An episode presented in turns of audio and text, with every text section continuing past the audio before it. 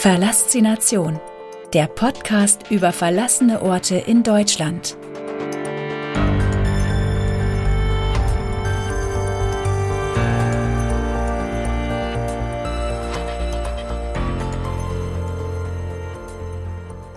Drei Güterbahnhof Duisburg. Bauschutt, Scherben und Müll. Der Duisburger Güterbahnhof liegt unweit entfernt vom Hauptbahnhof und erstreckt sich über ein Areal von 35 Hektar. Ein Ort mit einer langen Vergangenheit, sowie der Ort eines schrecklichen Unfalls im Jahre 2010. Wir parken unser Auto in der Nähe des Güterbahnhofs auf einem öffentlichen Parkplatz. Zumindest denken wir, dass es ein öffentlicher Parkplatz ist. Wir überqueren ein paar Straßen und stehen vor einem relativ hohen Zaun, der uns den Weg zum Gelände des Güterbahnhofs versperrt.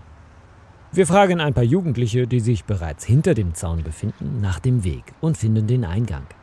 Wären unsere Bäuche ein paar Zentimeter dicker, wäre unser Besuch bereits am Zaun zu Ende gewesen. Wir laufen durch ein paar Nebengebäude. Die Decken, Wände und Treppen sind teilweise eingestürzt, teilweise noch sehr gut intakt. Einrichtungsgegenstände sucht man hier vergebens. Man erkennt kaum noch, was hier mal gewesen ist. Nachdem wir uns dort umgesehen haben, gehen wir in eine der großen Hallen und stehen plötzlich in einem Tropenhaus.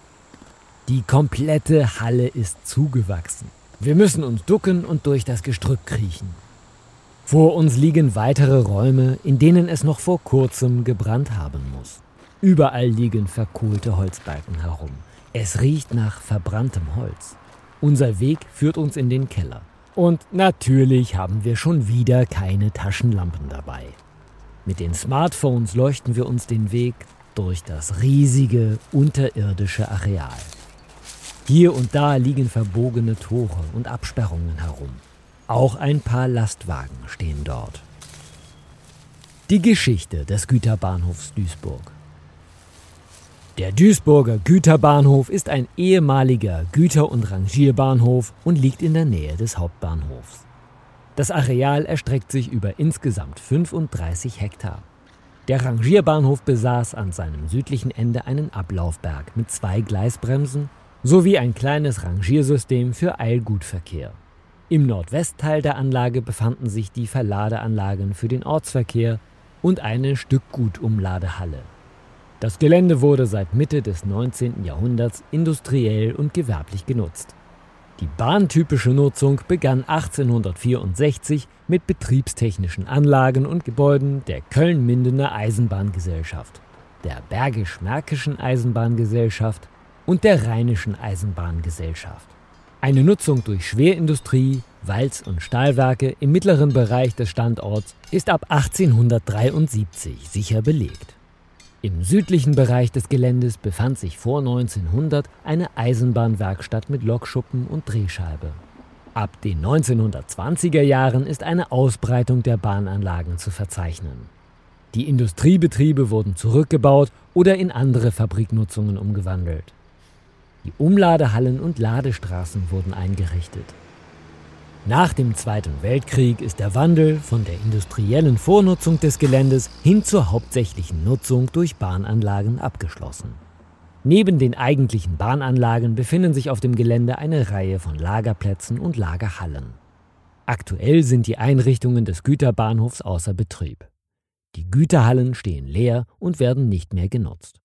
Die Gleisanlagen sowie ein Stellwerk werden ebenfalls nicht mehr genutzt. Die Gleise sind weitgehend zurückgebaut.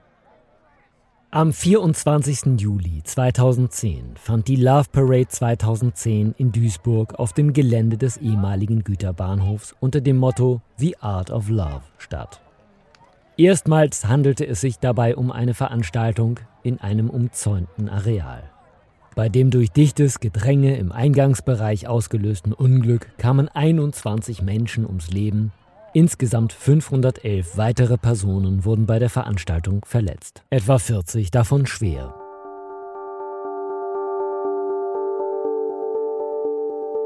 Vielen Dank fürs Zuhören. Wenn es dir gefallen hat, abonniere diesen Podcast und gib ihm eine positive Bewertung. Wusstest du schon? Auf www.pixelgranaten.de findest du viele weitere spannende, verlassene Orte, die entdeckt werden wollen. Sei auch bei der nächsten Folge wieder dabei. Verlassination, der Podcast über verlassene Orte in Deutschland.